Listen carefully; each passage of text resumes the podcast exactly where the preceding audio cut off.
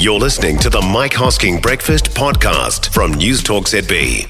This year's bluff oyster season is upon us, and the word is it looks good this year, which is good. Last year, the harvest levels weren't up to expectation, but Barnes Wild Bluff Oysters General Manager Graeme Wright is with us on this. Graeme, morning. Good morning, Mike. So, was yesterday the first day? Yes, yeah, first of March is the first harvest day, so the boats were out hoovering up yesterday, and then we just uh, the factory's hooked, hooked, hooked into it this morning now, so we're just opening the first oysters now. Fantastic. Ooh, have you literally opened one this morning? Oh, I've, I've eaten about four. Qu- qual- quality check. What are they tasting like? um, yeah, no, certainly initial look. Oh, the taste is beautiful, though, lovely. Um, but um, yeah, and the, the quality certainly is looking a wee bit better than last year, um, which is good. Yeah, so the, it's, it's a wild fishery, and you know, environmentally, it's been very different down here the last couple of summers. And um, uh, but you know, this year certainly what we're seeing so far. So it's only the first look, but um, but there's certainly been a big improvement on last year. Good. How long does it take you to look before you feel good about the whole season? Oh, it'd be good to get, just get a couple of three weeks in, so you know let the boats get out and about and, and sort of you know get round the get round the, their traps or whatever, and, and um, it, it's quite um, quite varying one end of the strait to the other. It's quite quite different. So yeah, just we'll just re- reassess it as we go. Yeah. Good, because I read, I can't remember where it was, suggestion was it wasn't going to be great this year again. Is that surprised you then, or did I read that incorrectly?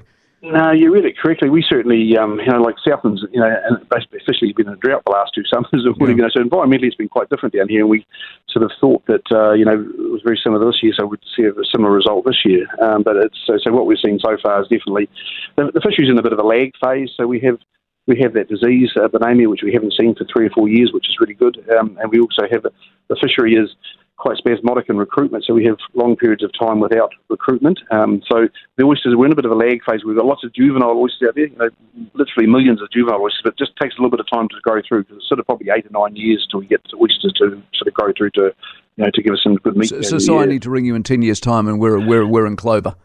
Yeah, yeah, I know, not that long, not that long. No, no, it's, it's, it's, just, just ticking away nicely. It's ticking away nicely. So it's a wild fishery, and we'll just have to live with the ups and downs. Yeah. And what are we going to do at retail? What are we paying this year? Is it the same as last year, essentially?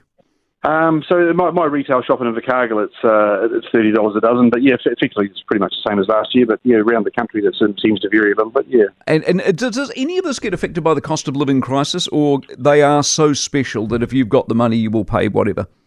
It's really crazy. It seems to be one of those little treats, doesn't it, that people seem Yeah. to afford themselves, you know, even through COVID, and that we sort of thought it'd be really tough going. But um, I was talking to one of my uh, big shop, or main shops in Napier the other day, and um, I was sort of thinking he wouldn't want too many. He said, "Look, mate, I can't get enough seafood. I can't get enough tuna. I can't get enough Wow. oysters. You know, just people wanting a, a little treat, I suppose, something that's affordable and and, uh, and and can you know just give people a bit of a, a spark up. Yeah. Fantastic. Good on you, Graeme. Go well with the season. I'm your biggest fan. Well, I'm probably not your biggest fan. I'm one of your biggest fans. We're all big fans of Bluff Oysters at the end of the day. I'll do $5 in a restaurant, that is. I'll do $5 an oyster. Beyond 60 I No, actually, I lie. I made that up. I just made that up. I did $72 a dozen last season. $72 a dozen. You know who's across the table looking at me thinking I'm an idiot? Yes, that's right. But you just cut down. I say, look, it'll only be one dozen this season until she's If you want to pay me the same, I can give you a tray of stuff that tastes like snot if you want. Oh, the bluff. Who doesn't love the bluff, eh? For more from the Mike Hosking Breakfast, listen live to News Talk ZB from 6 a.m. weekdays or follow the podcast on iHeartRadio.